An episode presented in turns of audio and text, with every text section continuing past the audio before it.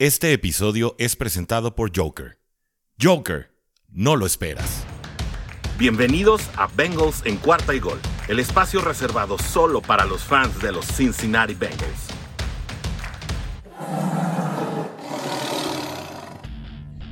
Bienvenidos de vuelta, fans de los Cincinnati Bengals, a Bengals en cuarta y gol, donde los Bengals no terminan y nosotros tampoco. Mi nombre es Orson G y estamos de regreso para este episodio de previa de lo que será este partido que se llevará a cabo el próximo domingo a las 3 de la tarde con 5 minutos allá en Las Vegas, Nevada, donde los Cincinnati Bengals estarán visitando a los Raiders de Las Vegas en un partido pues que es la esperanza del regreso a la senda de la victoria por parte de los dos equipos.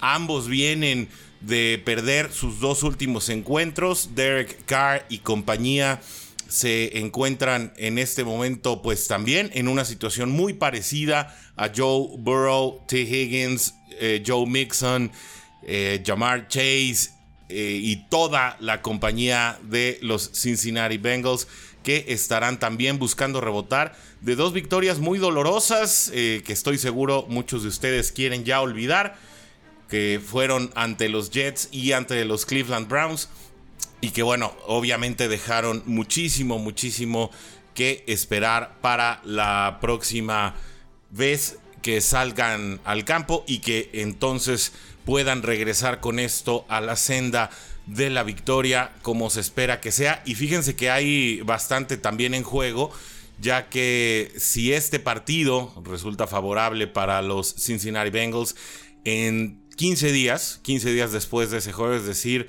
eh, ya el primer domingo de diciembre que toca el partido contra los Chargers, podría moverse a un horario más estelar. Eh, no hay que recordar que entre, no hay que olvidar, perdón, que entre el partido contra Chargers y el partido contra Las Vegas está el partido también contra Pittsburgh, del cual estaremos hablando ya de lleno la semana que viene. Eh, pero de esta manera, bueno, eh, Cincinnati no solamente se está jugando en cada uno de los siguientes partidos su pase a playoffs, eh, la reivindicación con la senda de la victoria. Y bueno, pues de esta manera también este partido podría representar la oportunidad de ver al equipo anaranjado y negro de regreso en horario estelar. Así que bueno, las Vegas eh, señala a Cincinnati como favorito en este partido. Esto también vale la pena mencionarlo eh, y por una situación que hemos mencionado ya en otras ocasiones en la que a Cincinnati no le favorece salir como favorito al terreno de juego. Sin embargo, me atrevo a pensar que en esta ocasión eh, la situación será muchísimo, muy distinta a partidos como el de Jets o tal vez incluso el de Cleveland, porque este partido puede ser para cualquiera. La localidad de Oakland cuenta mucho. Hay obviamente factores de estudio que podrían darle cierta o relativa ventaja a Cincinnati. Sin embargo, pues eh, todo está en juego y todo está por verse. Creo que Cincinnati no puede confiarse en un partido de esta naturaleza y sobre todo si no quiere eh, pues llegar o alcanzar una marca eh, de 500, es decir, 5 y 5 con un porcentaje de 500 que sería su porcentaje más bajo en la temporada, pues definitivamente tendrá que eh, sobreponerse a esta situación contra los eh, Raiders de Las Vegas, eh, que yo les confieso me sigue pareciendo muy raro decirlo, ¿no? el spread no es muy amplio, el spread es apenas de un punto, es decir, se anticipa por parte de Las Vegas un, duelo cerrado, incluso pues Las Vegas ganando por dos puntos o menos, pues hace ganador a quienes apuesten a favor de los Cincinnati Bengals. De esta manera, bueno, pues eh, estaríamos hablando eh, de, un, de un duelo que puede ser de muchísimos puntos y que se puede decantar prácticamente por cualquiera de ellos. Haciendo nuestro tradicional conteo estadístico, bueno, cómo llega cada uno de los equipos. Cincinnati llega como la ofensiva número 19, situación que se pronunció a la baja en los últimos dos encuentros, en que pues prácticamente la producción tampoco fue tan afortunada como en las primeras semanas. Em, Raiders llega como la ofensiva número 14, es decir, aquí Raiders llega mejor, prácticamente Raiders llega mejor en, en tres de los cuatro departamentos principales. Llega Raiders como la defensa número 12, mientras que Cincinnati llega como la defensa número 14. Eh, podemos recordar que Cincinnati incluso estuvo catalogado como la defensiva número 7, estaba en el top 10, ahora es eh, solamente parte de la primera mitad de la liga, prácticamente en la parte baja de ese, de ese decil, y estamos ya como la defensiva número 14. Eh, en ofensiva por pase, Cincinnati llega como la ofensiva número 10 y Las Vegas llega como la número 4. Los impresionantes juegos que tuvo Derek Carr en las primeras semanas incluso tuvieron a esta ofensiva aérea en el número 1 por más de un par de semanas. Eh, situación que ya ha venido un poco a la baja, pero no tanto en las últimas semanas. Y son dos equipos que por tierra no han sido muy productivos. Eh, Cincinnati llega eh, en esta en, esta categoría mejor parado que Raiders llega como la número 24, que tampoco es eh, pues realmente eh, mucho que festejar, eh, es el colero del tercer decil de la liga. Y Raiders llega como la número 29, de esta manera pues pareciera que esta situación pues no va a ser un problema en el que se tengan que enfocar. DJ Reader, Larry Ogunjobi, y eh, BJ Hill, que son los principales eh, jugadores en cuanto a eh, pues presión o defensa contra la carrera. Así que de esta manera, bueno, Cincinnati llega no tan favorecido por las estadísticas. Sin embargo, como les decíamos, Las Vegas llega pues como el underdog en este caso. pero pues tenemos también que exaltar o tenemos que hacer notar eh, la posición en la que llega Joe Burrow como uno de los líderes eh, pasadores, eh, tanto, no tanto en intentos, sino en yardas por intento y también en em, yardas acumuladas. Es uno de los primeros 10 quarterbacks en esta categoría. Sin embargo, es el quarterback que más interceptan en la liga un lugar eh, que comparte, sí, pero bueno, 11 intercepciones ya son demasiadas, incluso ha sido un tema que ha llamado la atención de propios y extraños y del cual eh, se ha hablado mucho eh, o se le ha preguntado mucho a Zach Taylor en las conferencias de prensa y que esperamos pues sea una situación que pueda ir progresando en el resto de la campaña y obviamente en el progreso de la carrera de Joe Burrow. Vamos a aprovechar este momento para hacer una pequeña pausa, vamos a escuchar algo de nuestros patrocinadores. Todo lo que necesitas al instante. El futuro del supermercado está aquí. En 15 minutos te llevamos frutas, verduras, tus marcas favoritas y todo lo que necesitas. Envío al instante. Productos de calidad, precios justos, un mundo mejor y todo lo que necesitas en Joker. ¿Qué más quieres? Joker no lo esperas. Muy bien, y estamos de regreso en esta previa de lo que será el partido contra Raiders de Las Vegas. Eh, pues definitivamente yo creo que tendremos que observar dos factores en lo particular que Cincinnati debe cumplir para poder ganar el encuentro. Pudieran saltar a la vista como lógicos, sin embargo, pues han sido situaciones que no se han podido concretar, que no se han podido corregir en los últimos dos encuentros y que le han costado muchísimo a Cincinnati. Eh, junto con las intercepciones de Joe Burrow, que han eh, sido un par de ellas cruciales para las derrotas eh, que se han sufrido en los últimos dos partidos, pues no, no quiero traer mucho a la memoria las, las circunstancias en las que Shaq Lawson y la defensiva secundaria de Cleveland eh, pues metieron en aprietos y prácticamente decantaron el rumbo de los últimos dos partidos eh, a través de jugadas defensivas que significaron puntos o muy buena posición de campo.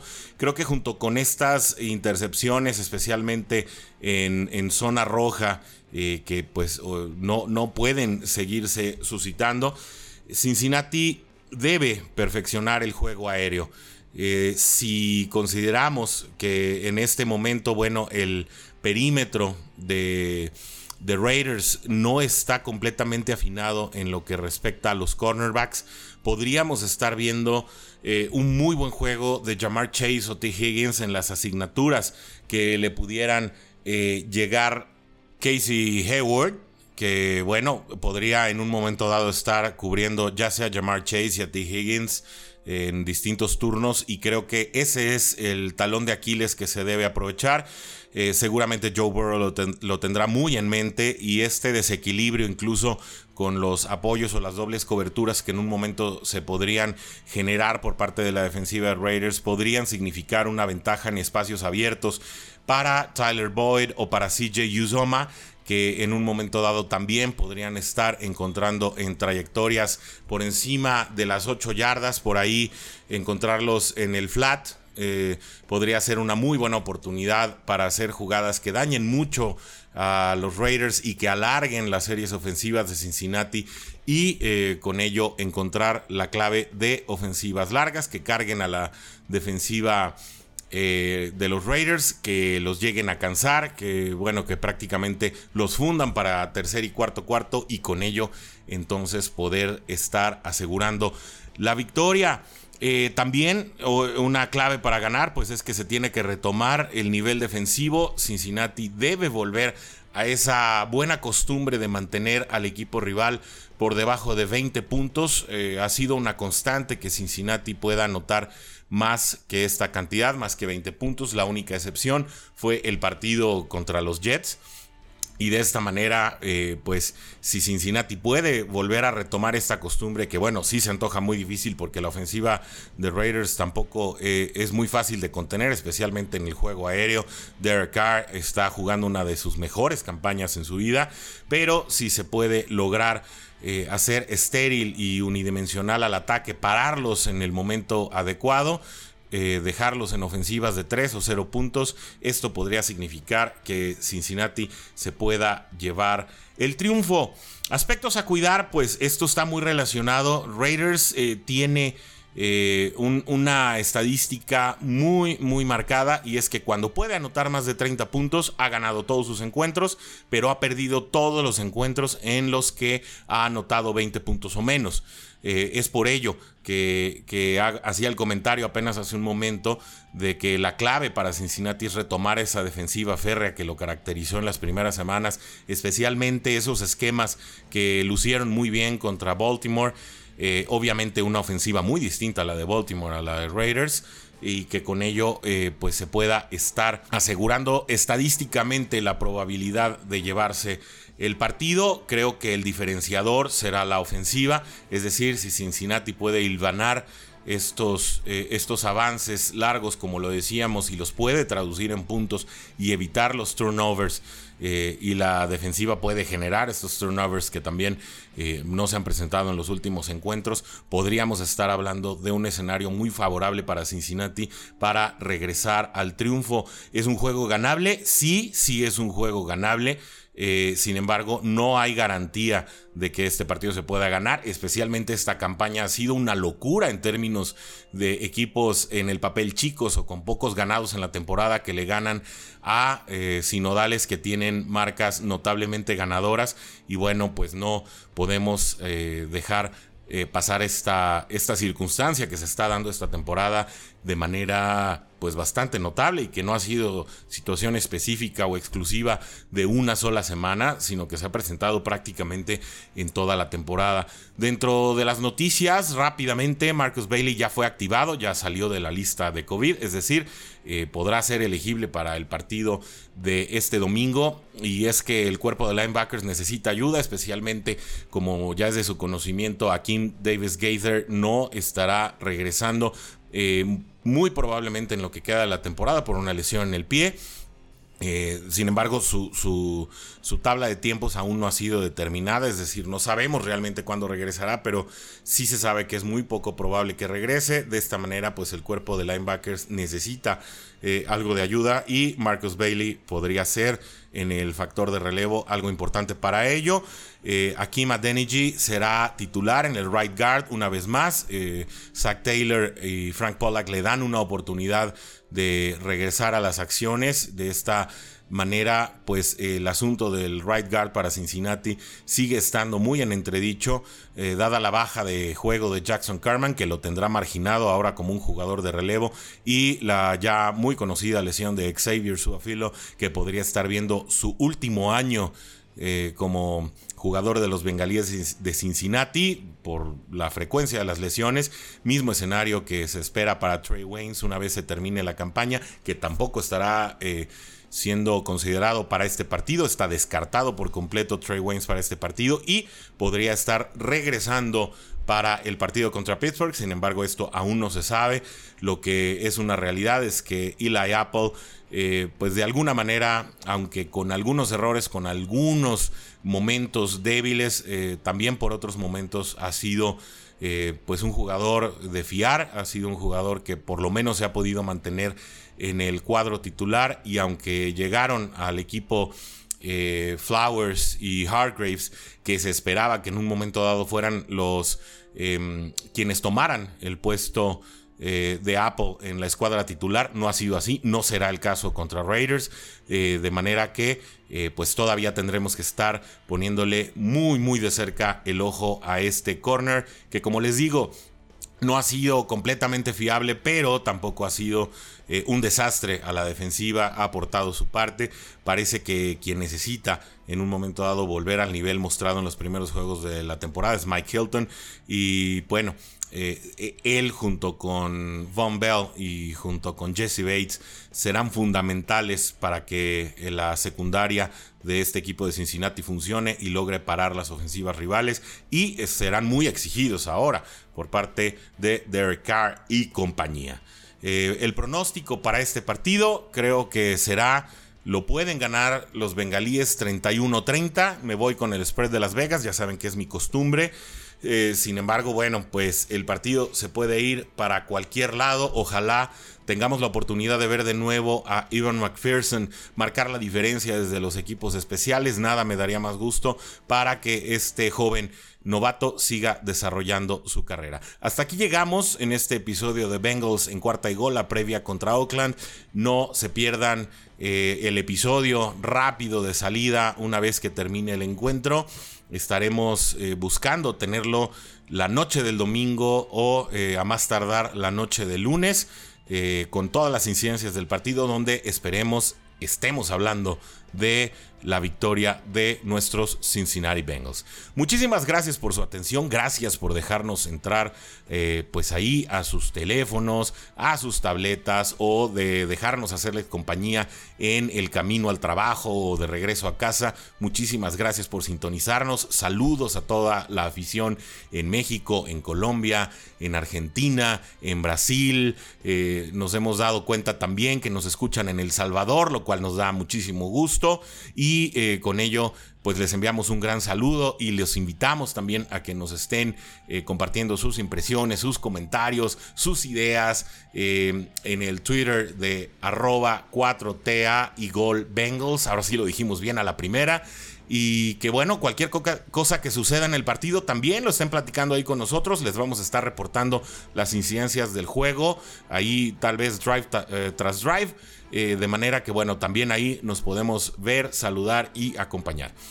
Muchísimas gracias eh, por el privilegio de su atención. Se despide por ahora Orson G. No sin antes hacer lo que hacemos al fin de cada capítulo y es decir, un gran jude.